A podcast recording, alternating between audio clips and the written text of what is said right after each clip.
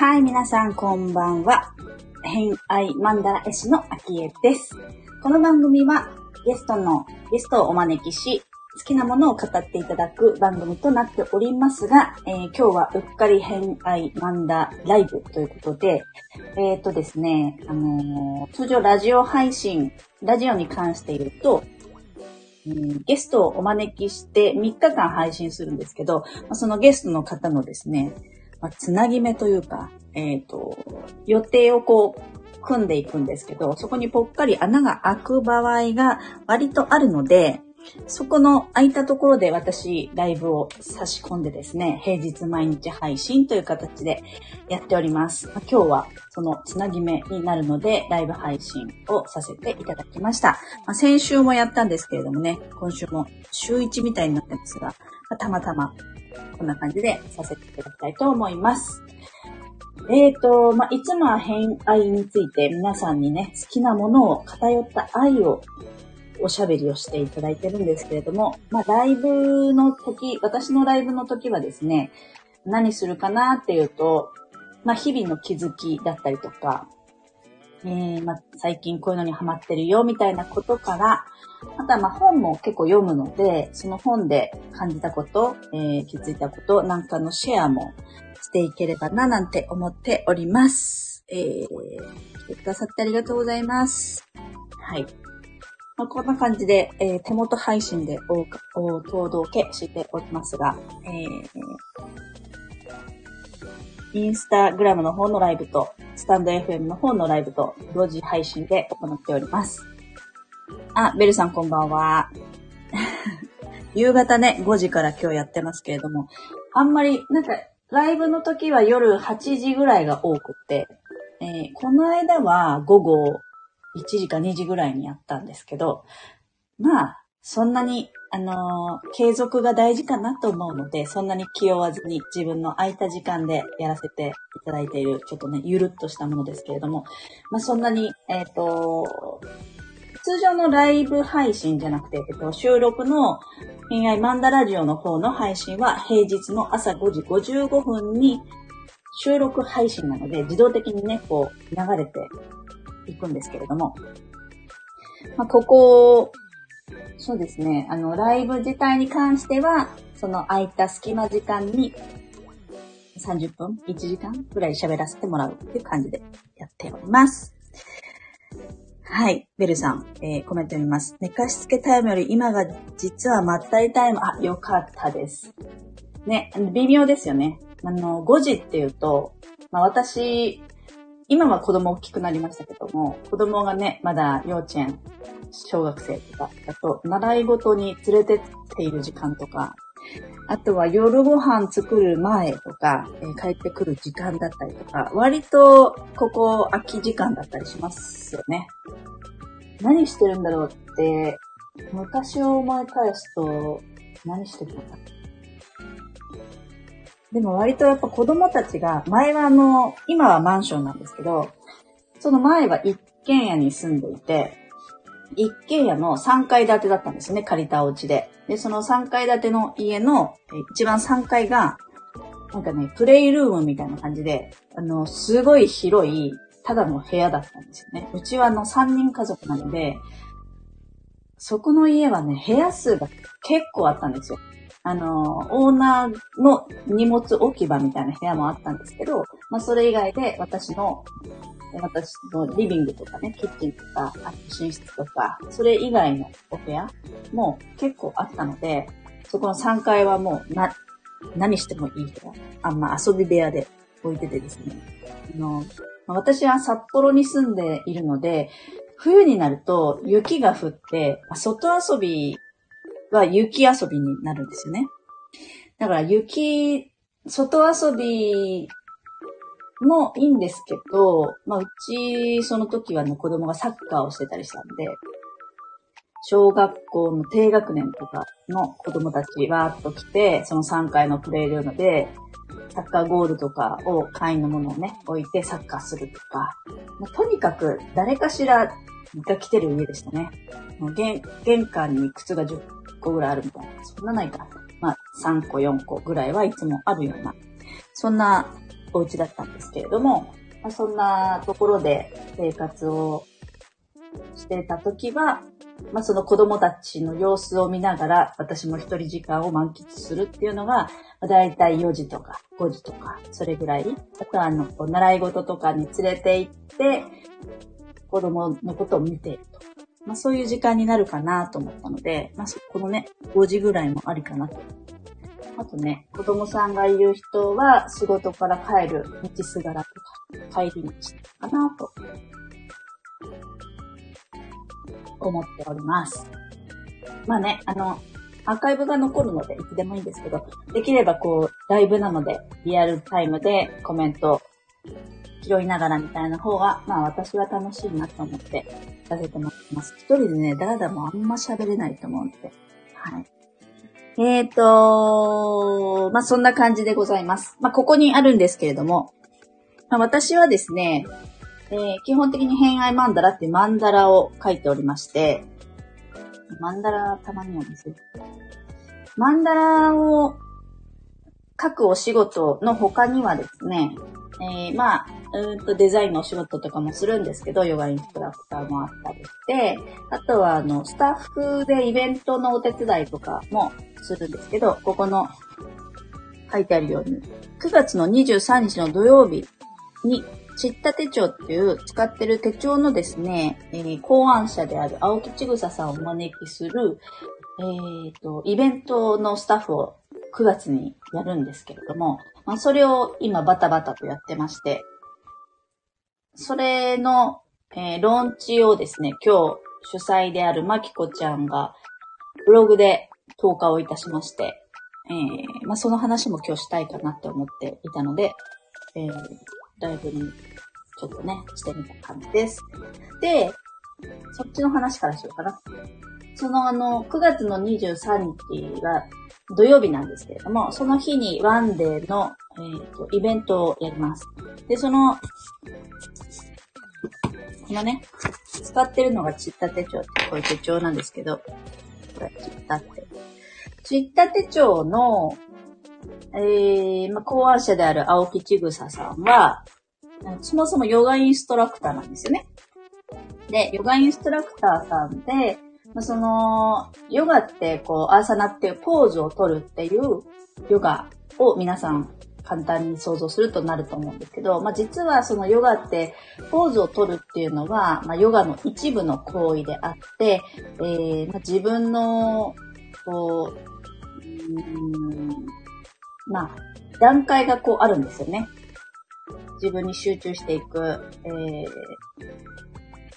まあ、瞑想に行く、最終的には行くんですけれども、まあ、その自分の体の状態、瞑想状態を良くするために呼吸法があったりとか、ポーズがあったり、アーサナがあったりとか、えー、あとはこう、瞑想もあったりだとか、で最終的にはこう、サマディっていうところに行くんですけれども、まあその段階の一つがアーサナで、えー、要はその体を動かすっていうこと自体は、えー、ほんと一部で、まあ、実はそのヨガ哲学というか、まあ、ヨガの教えみたいなものがあるんですけども、まあ、そういったものを、えー、実践して学ぶっていうのを手帳でできないかって考え、作られたのがジッタ手帳なんですよね。だから、あの、ヨガが、ヨガ哲学がベースになっている手帳がチッタ手帳っていう手帳で、まあ、私もそのチッタ手帳に出会ったのが、えっと、そもそも、あのー、私はですね、その頃は、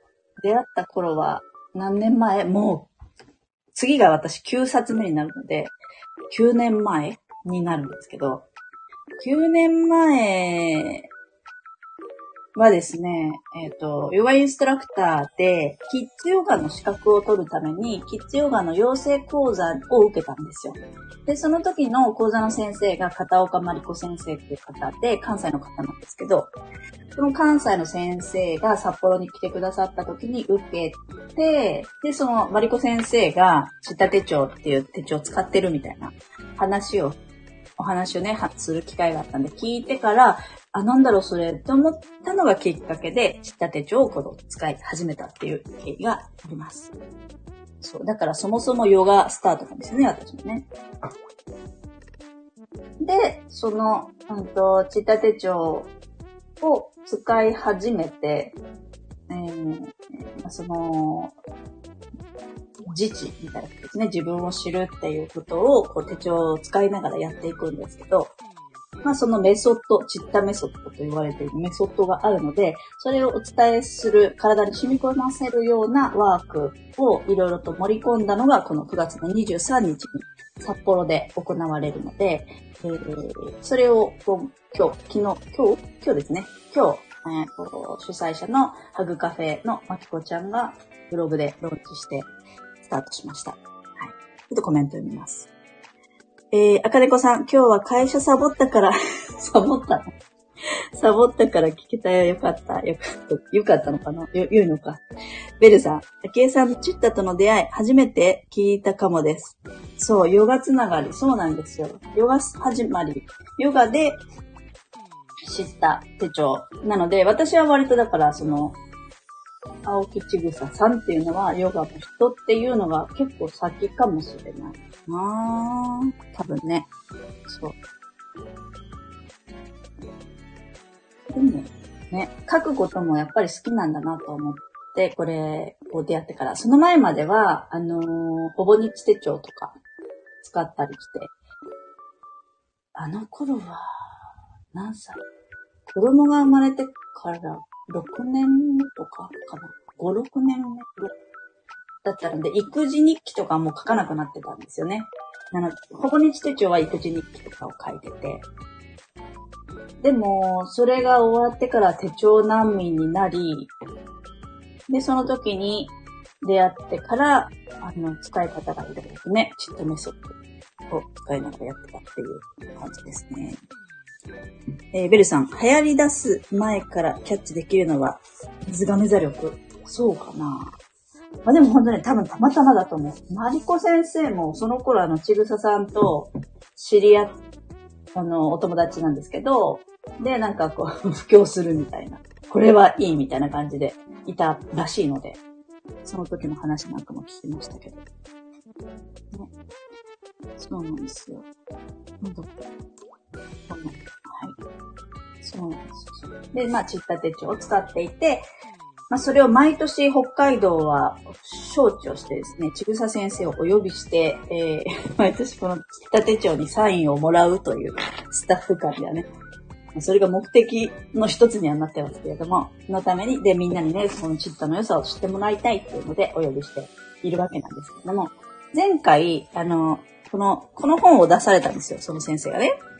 大丈夫。死なないから。ちょっとショッキングなね、タイトルでございますけれども。まあ、これもヨガ哲学がベースになった内容が書いてあるんですけれども、まあ、これを出版されたんで、それの出版記念公演の講演会のサポートも一緒にスタッフで参加してやってきたんですよね。で、その参加した方が7月に参加した方を先行でご案内を今日し始めたところなんですけれども、まあ、内容がどんなことをやるかっていうと、えー、まだね、詳細を出してないので、変なこと言えないなと思って、まひこちゃんのブログを見ながら、ちょっと言うとですね、えー、朝はヨガをします。朝ヨガ。まあ、でもヨガって言っても、こう、アーサナだけじゃなくて、呼吸法とか、マインドセットみたいなこともあると思うので、ヨガってね。なので、まあ、いろんな要素を含んで朝ヨガ。これね、あの、詳細またお待ちいただければと思うんですが、朝、朝ヨガして、その後講演会、お話を聞いて、で、その後ワークショップをするっていう手帳の、まあ、そういう流れの、えー、ワンデーイベントみたいな感じでやるので、うんうん。それぐらいは言って大丈夫だね。大丈夫だね。そう。こんな流れでやりますよっていうことを今日ローンチしたので。えー、あとはね、早期申し込み者の方、これね、すぐやる成人。あの、ちった手帳はもうね、決めたらすぐやるっていうのが、ルール、ルールってわけじゃないですけど、まあ、すぐやる。迷ってる時間が無駄っていう感じなので、えー、早期お申し込み者の方は、シークレットイベントもあるよっていうのもまこちゃんのブログに書いてますね。はい。なので、えっ、と、まそれを9月にやるために、いろいろとスタッフで動いてした準備をしてたんですけど、まあ、この間先週、このライブ配信した時に、ここでこう作業をしてたと思うんですけど、その作業してたやつが、この、なんとね、これはもう見せてるけどね。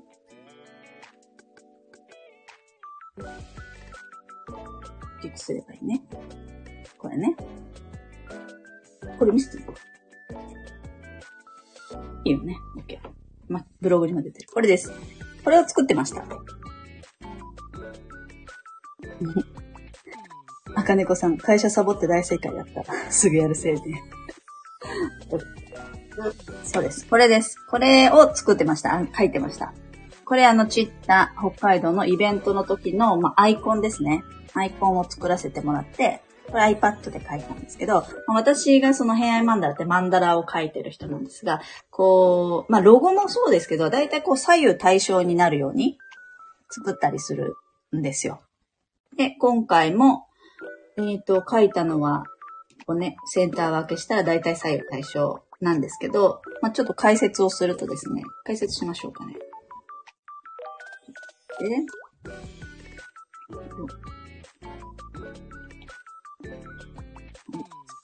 撮影したんで、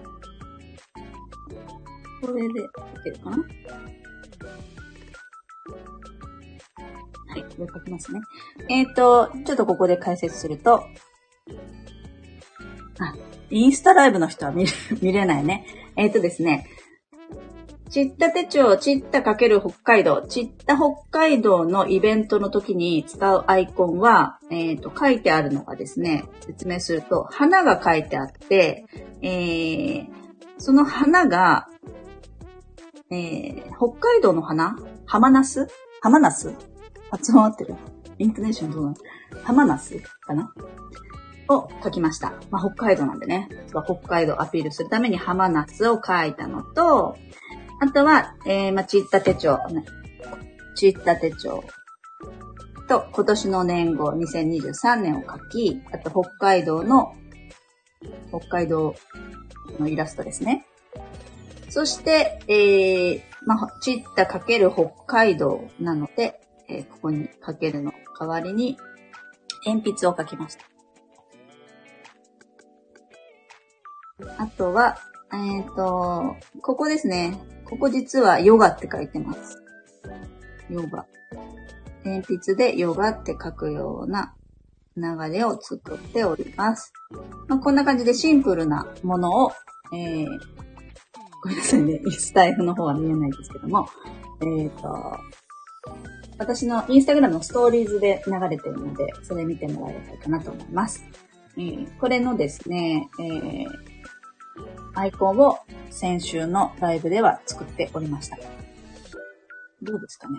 まあ、ちったカラーには意味はですね、あのー、今回、今期のちった手帳のカラーで作ってます。なので、サニーイエローサニーイエロー合ってるかなサニーイエローですね。手帳のカラーで作るようにしております。うん。で、これ自体は、そうそう、なるほどってそうなんですよ。で、これ自体は17日に、えー、っと、早期が始まるよね。よいしょ。えー、一応確認しておこう。はい。詳細は7月の17日、来週の祝日の月曜日ですね。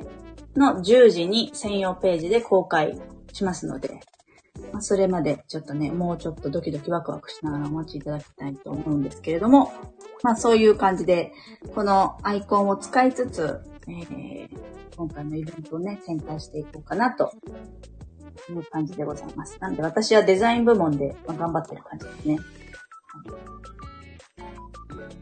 なんか、ちった手帳使ってる人、割と、こう、クリエイターというか、自分で何かしてる人っていうのも多いんじゃないかなと思うので、そういう人も参加してもらって、こう、ワークショップの時には、こうできたら嬉しいななんて、私個人は思うんですけど、なんか、ものづくりをする人、まあ、それは趣味でもそうだし、ものづくりをしてる人ってこう、いついつまでに作ろうみたいな計画とかもあると思うんですよね。そういうのも手帳でスケジューリングもできるし、まあ、その、こう、機械的なスケジュールだけじゃなくって、うん、頭の中でイメージしてる妄想を形にすることとか、まあ、そういったことも手帳でね、えー、と書きながらいろいろとできるんで、ワクワクリストっていうリスト書いたりしてできるので、まあそういうのをね、こうシェアしながら当日一緒に楽しめれば、私なんかは嬉しいなと思っております。まあね、第一にはこのちった手帳の制作者の方に会いたいっていう方がもう100%だと思うんですね。プラス、まるっと一日一緒になって遊べたら、楽しめたら嬉しいなと思っております。はい。そういうね、9月のイベントの話は、こんな感じで、してますけれども。なかなか、こう、ロゴとかアイコンとか、まあ、書くんですけどね。結構時間がかかりますよね。うん。うん。そうです。はい。なので、えっ、ー、と、まあ、9月、ちょっと先ですけれども、もう今からね、秋の北海道楽しいので、私の中で遠方からも来てもらいたいなと思って、北海道だけじゃなくて、えっ、ー、と、まあ、東京、大阪、福岡、などなどから。なんかなかなかワンデーで一緒になってできるみたいなこともないんじゃないかなと思うので、なんか今回はスタッフでいろいろとアイデアを出しながら、あの、それぞれのね、良さを、得意なところを出しながら、あの、アイデアのある内容になってるので、ちょっと楽しんでもらえるんじゃないかなと思っております。北海道ならではの、このね、長年一緒にイベントさせてもらった北海道ならではのわがままのちぐささんに行ったりなんかして、あの、ぜひぜひね、詳細を楽しみにしてもらったら嬉しいです。はい。ということ。まあ、この方がどんな方なのかっていうのも知らない方も結構いるんじゃないかなと思うので、ちょっと言うとですね、まあ、ヨガのお話、結構知ってる人も多いんですかね。まあ、あの、アシタンガヨガっていうヨガの中には、こう、ヨガの八子則ヤマ、ニヤマっていうものがあるんですけれども、まあそのヤマ、ニヤマ、社会的になルール、社会的にやった方がいいよっていうことと、個人的にやった方がいいよっていうことと、あるんですけれども、まあそういったものをベースにして、この本のわかりやすく。いや、ヨガ哲学ってむずいんですよ。あの、理解はしても、腹落ちしても、あの、腹落ちしても、人に説明できない。って、すごくいつも私思っていて、あの、わかるんですよ。話を聞けば。あ、そういうことだよねって。でも、ヨガインストラクターやってて、よくね、ヨガの先生って、ヨガをする前に小話とかするじゃないですか。する方が多いと思うんですけど、ちょっと、日々のいい話みたいな。あの小話の中に哲学のそのエッセンスを入れるっていうのって、あれセンスだと思うんですよね。私もあの、インストラクターやろうと思って、あの、インストラクター養成講座に入った時に、そこが結構ネックで、なんか、あの、素敵なお話を先生がしてくださるんですよね、ヨガ前に。で、あ、そうだよね。人ってこういうの大事だよね、みたいな心一回現れた上でヨガに入る、みたいな。あれが好きだったから、いや、それができる、私にできるかな、みたいなところが割とネックで、あのー、養成講座を受けたんですよね。結構どうなんだヨガインストラクターの方っていないですかね割とその、なんだろう。人としてちゃんとしてなきゃいけないみたいなのも結構、あの、背負ってたし、聖者的なね、ところありません？なんかヨガインストラクターって、すごく心が綺麗で、なんかちゃんとして、食べ物もちゃんとしてる みたいなイメージが、私は結構あって最初ね。あって、あの、そんな大した人間じゃないし、みたいな当時はね、思いながら。だけど、やっぱり、あの、その頃私の、ま、体のメンテナンスっていうと、産んだばっかり、子供産んだばっかりで、こう、ちょっとアトピーが悪化したっていうのがあって、で、あの、友達に誘われてヨガに行ってみたいなところがスタートなんですけど、で、それで、すごく、なんて言うんでしょう。まあ、メンタル面も良くなったし、まあ、もちろんその精神的にと、整っていったりすると、まあ、育児もね、余裕が出たりとかするじゃないですか。そうすると子供も安定するし、自分の肌も安定するし、みたいな、まあ、いい効果がたくさんある。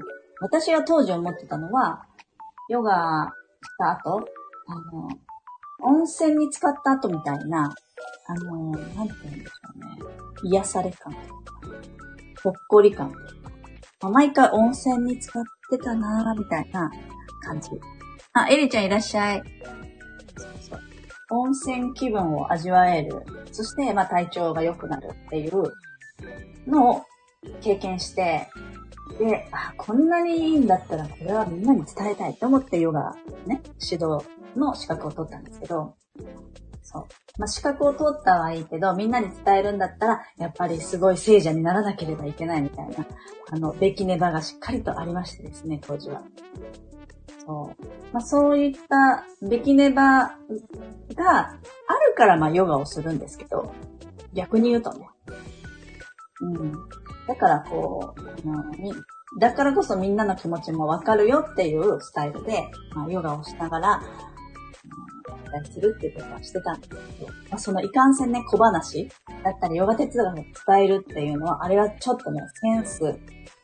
あとはね、結構やっぱね、星読みもそうですけど、本をどれだけ読んだかみたいなところも割とあるんじゃないかなって思ってて、人に伝えるっていう部分ね、思ってて、その語彙力とか、例える技術とか、うん、経験値数もそうですし、それがある人が、やっぱりヨガ哲学、ヨガのね、ま、哲学と呼ばれてるものを伝えるのに、すごく、長けてるんじゃないかなと思って。やっぱこの青木千草さんは、その辺が経験もあるし、えー、本も読むし、そういった体験、旅も好きですしね、体験もたくさんされてるので、伝え方がすごく上手だなと、どこへ目線や何か話ですけど、伝え方上手だなって思うんですよ、とっても。だから、ヨガ哲学知りたいなっていう人は、あの、ちぐささんの話を聞くのがすごくいいと思います。おすすめをしています。うん。まあ、本も読みやすいですね。本もおすすめですけど、えーまあ、それを実際にこう、メソッドとして落とし込んで、うん、いけるのが、9月のね、23日のワークショップなどなどになりますので、ぜひヨガから投資で、ワンデーで受けてもらえると、いろいろ腑に落ちたり、あの、自分の体に落とし込めたりするんじゃないかなと、とっても思って。うん。まあ、どんなお話をされるかはね、まだちぐささんの中であると思うんですけれども、まあ、そういった詳細は17日に公開になると思いますので、お待ちいただければ嬉しいです。ね。まあ、そんなヨガのお話もしましたけれども、かなこの辺ではい。ということです。あの、7月のこのね、本の講演会に参加された方は多分メールが行ってると思いますので、そのメールでいろいろと詳細先に見れてる方もいらっしゃると思うので、ぜひ何かね、これなんだろうって思ったことは気軽に問い合わせを、局の方に、ね、このイベントの事務局の方にしてもらえると嬉しいです。はい。あとは何だろう今日話そうと思ってたの？うんまあ、全然関係ないんですけど、今日が金曜日で、ライブをしてますね。で来週から17が月曜日なんで、18日から配信されるのがですね、実は、あの、ゆりこスペーシーさんお呼びしました。私の大好きなゆりすけさんをお呼びしたので、ゆりこスペイシーさんっていうのは、えっと、先生術家の方ですね。ゆりすけさんとは2年前に、2年以上前か、に、スタンド FM のラジオ、お友達がこういう面白い放送があるよって教えてくれて、スタンド FM で、あの、聞いてから、面白いと思ってで、そこから聞くようになり、なんだかんだあって、あれなんでなんだかんだって。まあ、なんだかんだあって、えー札幌に遊びに来るよって話になり、えーそこで初めて2年前くらいに会った、会ったんだけど、そこからのお付き合いで。もうね、本当に、あの、ラジオの中でも話しましたけど、私水亀座で、イリスベさんが乙女座さんなんですよね。あの、乙女座さんは本当に、ただただすごいって、あの、ラジオの中でも言ってましたけど、150度の関係性の星座ね、の人は、ただただ自分にない要素すぎて、両手話で、え面白がれる人なんです。わかりますかねまあ、あの、天体、あの、星座で言うと、まあ私が水亀座なので、水亀座から見て、お向かいは獅子座なんですよね。なので、獅子座の両隣、蟹座と乙女座が私に持ってない、まあ、持ってない要素っていうか、謎ですよね。えー、なんでそんなことができるのっていう、自分に全然できそうにないことをするがゆえに、憧れもなく、えー嫉妬もない人？わかりますかね？あまりにも真反対だったら、な、あの、ちょっと比較する部分が出てきたりとかして、ジェラシーを感じたりとかすると思うんですよ。でも、それは、それはもうないんですよね。150度の人は、カニ座さんと私はね、乙女座さんに対しては、わーすごいって、もうただただ拍手するだけ。の人が乙女座さんとカニ座さん。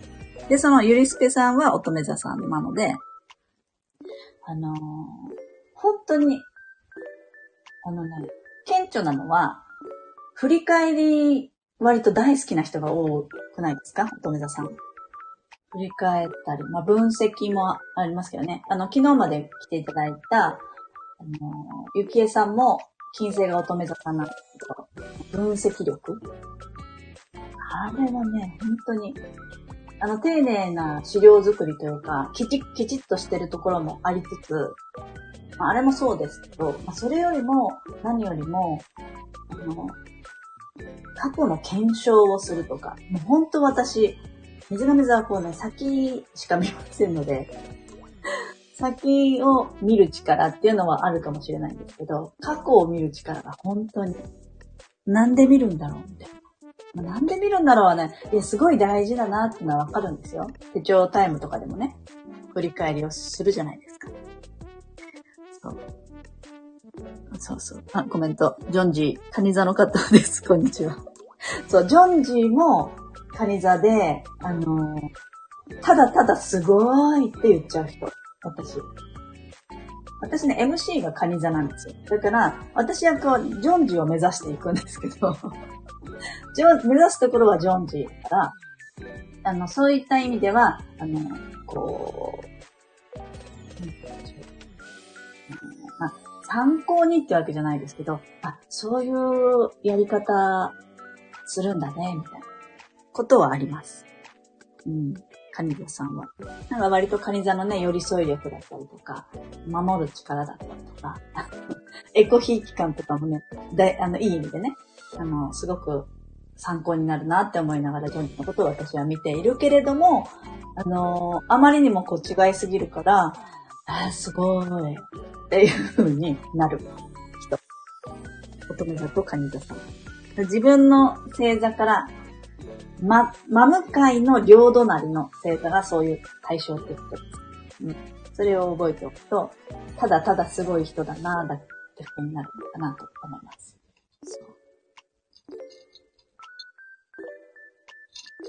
で、そんな、ただただすごいなって言っているゆりすぺさんが明日、えっ、と、来週の火曜日からのゲストに来ていただいて、先生術家なので、星、私から星の話を全然する必要もないぐらい、なん自己理解、自分の星がこんな感じで聞いているみたいなこともお話しくださったので、あの、星読みが好きな人は参考になるんじゃないかなと思うし、ただただ楽しめるんじゃないかなと思って、えー、来週からの3日間はぜひお聞きくだされば嬉しいです。コメント読みましょう。えー、順次。私、MC 水亀座だから、ひょわーってなってる人、水亀座多いよ。水亀座は憧れの星座。水亀座言いすぎ。そう、そうでしょ。憧れる。まあ、カニ座さんにとっても150度だからね。あれ？そうだよね。そう。だから、憧れ、本当にない要素を持ってるよね。その対象の星座っていうのは。それはすごくね、こんな感じで思ってるんだろうなっていうのはすごくわかる。うん。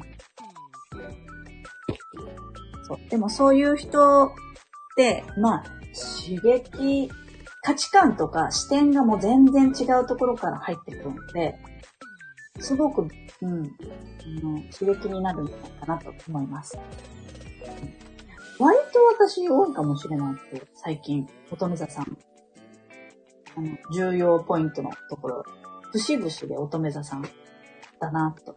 あとね、お羊座さん。私のキーパーソンはお羊座と乙女座さん。私の熱を加え、刺激、視点を与えてくれる人ですね。ジョンディ。あれ ?IC だったか？根っこのやつが水亀座で、目指す先が獅子のやつ？混乱中。すぐ見れる。でもそういうね、あの、ディセンダント、IC、えー、アセンダント、MC みたいなところも、なんかそういう話もちょっとしたい気が今一瞬してます。ね。面白いよね。こう、人付き合いの現れ方とか、え家での私はこんな感じとか、え人から見た感じはこんな感じ。えー、得意でね、あの、さらりとできちゃうのは、この星座とかが、この4つの部分から買いまくれる。そういう話も面白いかも。と思った。はい。まあそんな感じで、なんだかんだね、あの、1時間近く経ちましたね。まあ今日はちょっとスタートが遅かった。なんかね、荷物が、カニが届きました、カニが。カニ祭り。あの、実家の方からいただいて、いつも本当にありがたい、ありがたいくカニを夏になるといただけるので、それが届いたりなんだりしてる間に、えー、ちょっと時間が過ぎておりましてですね、えー、開始がちょっと遅かったんですけれども、はい。なんとか ご時代にできたのは嬉しいですね。えー、ジョンジー。ホロスコープ見てもらいながら偏愛マンダラ書いてもらうの快感だったよ。そうなの、そうなの、の連続で。いや、嬉しい。そう、ジョンジーは偏愛マンダラを、ホルダーさんなんですけど、ジョンジーの偏愛マンダラは、あのー、えっ、ー、と、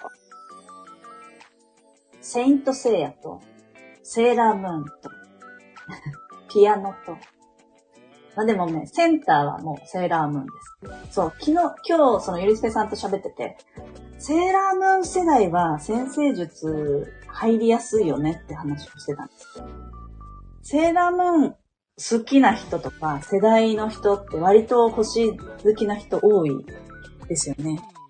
多くないですか？周りどうですかね？ジョンジオもめっちゃ好きだから。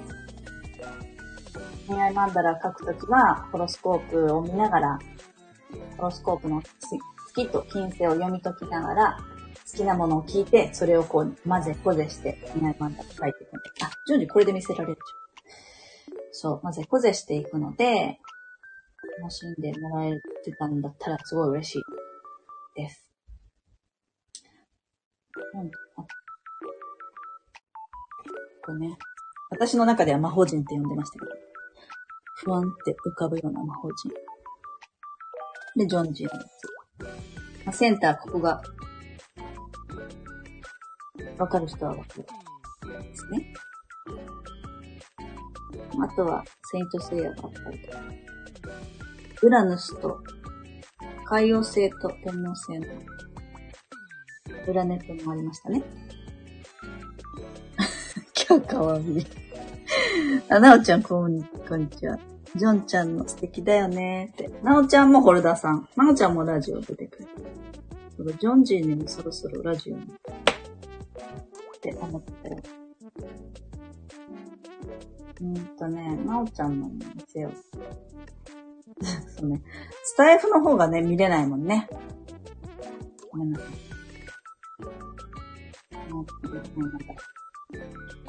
なおちゃんのは筋肉。これですね。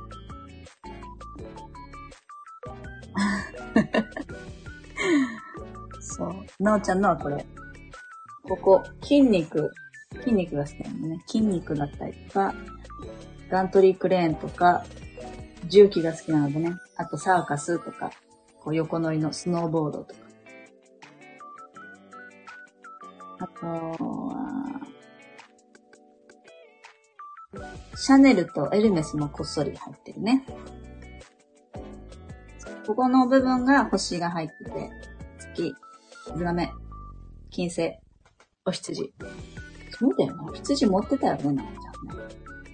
そうそう。っていうのが入ってる。えっ、ー、と、ジョンジー、iPad をガードしている魔法陣なの。ロック解除するときに現れる。なるほど。あ、なるほどね。面白いね。あ、アキさん、こんにちは。かっこいいですね。ありがとうございます。ジョンジー、シックスパックがこんなにおしゃれになるの。そうですよ。さりげなくシックスパックが柄のように入れ入れてますね。シンプルな。夜のね、あの、工場が好きだったので、これをアクリルブロックにして、後ろにライトを置いて、照らしたらいいなと思って、あの、シンプルにワントーンにしたんですよね。確かね。あ、そうそうそうそう。カラフルじゃない。あ、エリちゃんも来た。エリちゃんもそう。エリちゃんもある。エリちゃんはオードリー・ヘッドバーン。この辺ね、かわいいよね。バイキングが好きとかね。あとこの辺あの、ピクサーの誰あと文字もたまに書けますね。波江と金く。あれ、マッコあった。あと、マキコも入ってるね。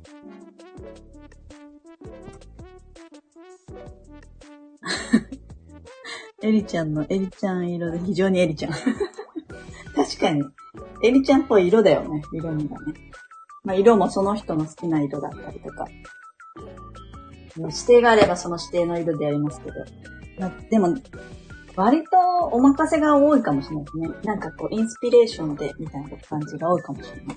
なんかあの、ヘアマンダラを書くときは、その、喋ってる時のテンション、声のテンションとか、あとは感じた色を取り入れることがすごく多くて、だいたいこう喋った時に、あの、こんな感じだなっていうのは、イメージとして浮かんで書いていきますね。うん。だから、なんかその人っぽい色になったりいろいろと今まで書いてきたので、あの、インスタグラムの方で送ってるんですけど、ホームページね。まあ、その人それぞれなのがすごい面白い、書いてて面白いなと思って。これは北海道の漫画だね。北海道漫画、ママさん、ダン。北海道のエゾリスとかシマエナガとかがいろいろと書いてある。コメント。エリちゃんの、エリちゃん色で非常にエリちゃんから可愛いですね。ありがとうございます。さすがマキコガチ勢。波江とキムタキと思って。そう。ね。まあ好きな人のだったら文字を入れたりとかもしてますね。まあそんなヘアマンダラを書きつつ、まあ、今回は、あ？最後に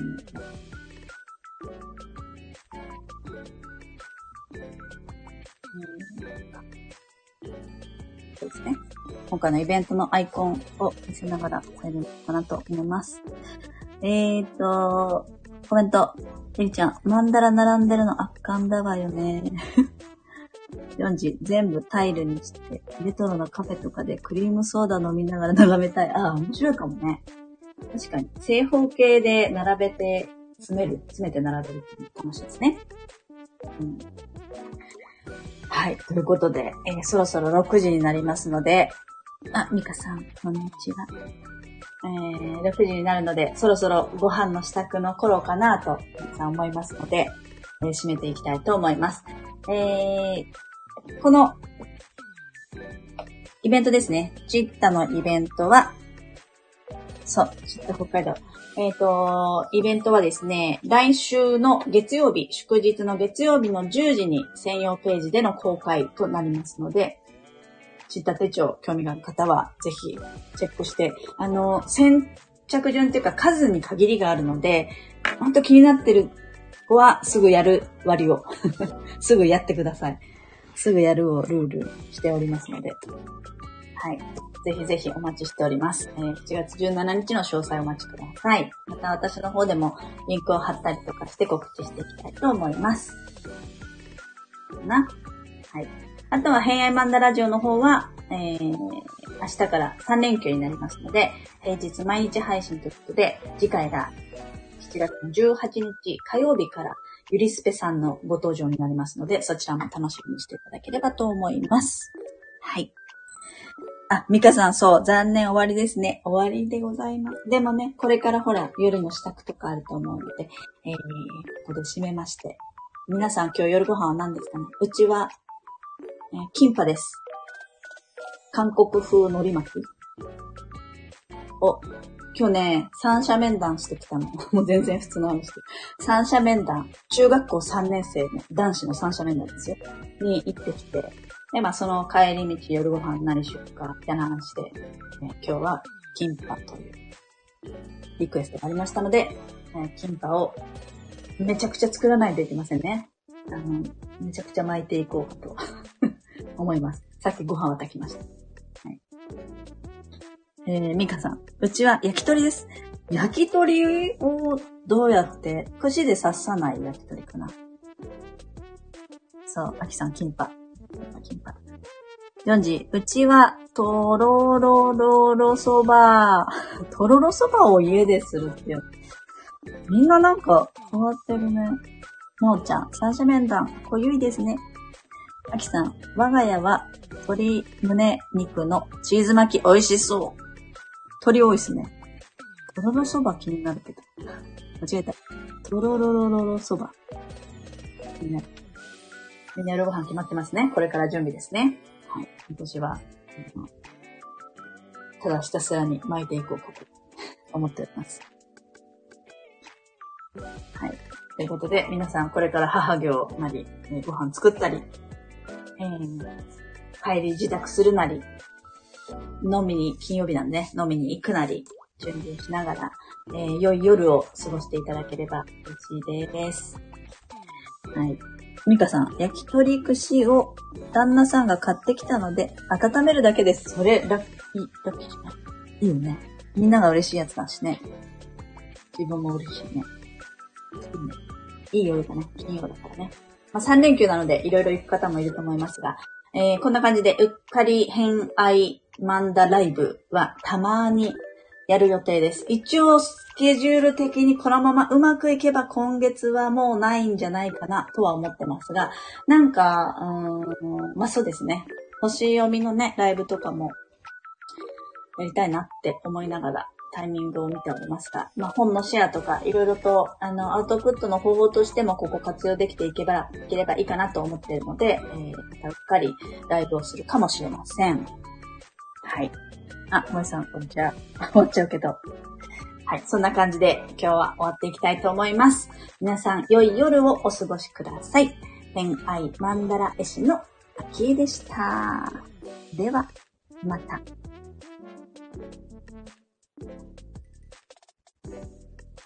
Thank